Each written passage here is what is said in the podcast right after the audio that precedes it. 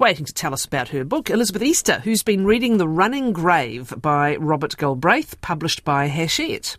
Hi, Elisabeth. Morena.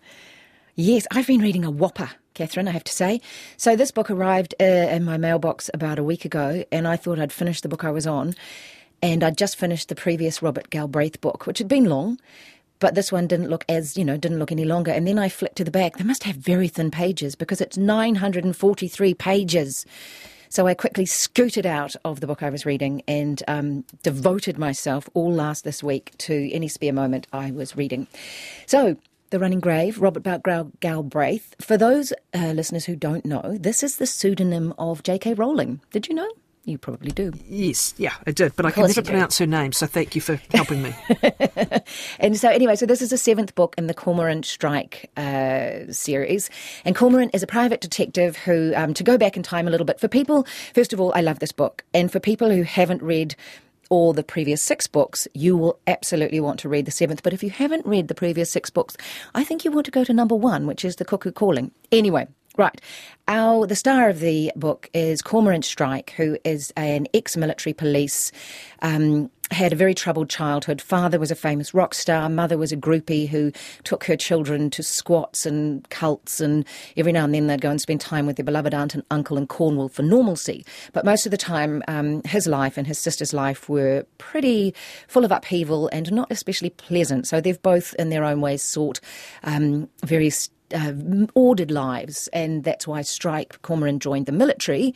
And his um, sister got married and had children and lives in the suburbs. But so in the military, Cormoran is a military policeman and he gets his leg blown off in Afghanistan. So he has one leg, and um, when he eventually leaves the military, he sets up a private detective agency, which is when we first meet him in book one.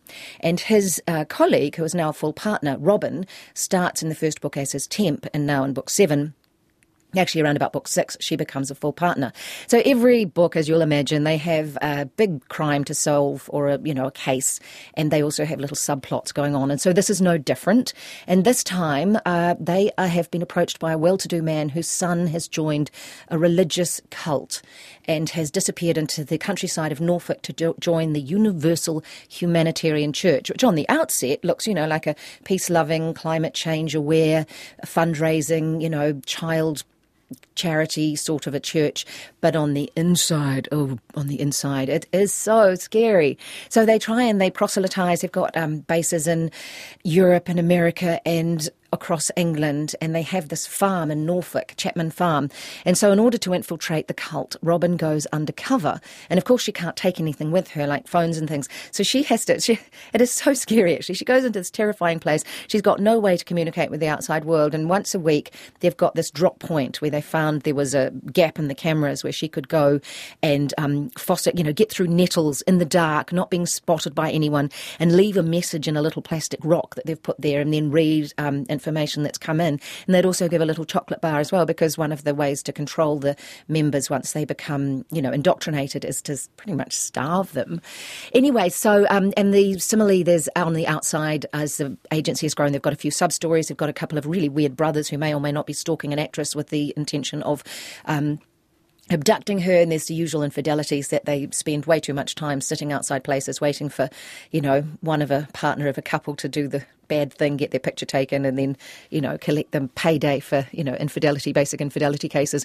But the actual cult story is so compelling. It's frightening. It's a real gripping skin of your teeth stuff. It's like reading an escape room.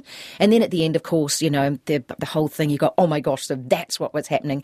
And all through the books, there is this will they, won't they, incredibly powerful romance between, uh, but never happens, between Strike and Robin that one day, I hope, um, they kiss. But uh, probably if they did, that would be the end of it. Hmm. It's amazing. It's such a good book. Very good. So absolutely recommending? Oh, absolutely. But you have to be prepared to, um, you know, knuckle under. You can't be one of those people that can really only cope with reading, a, um, you know, the back of a packet of chips these days.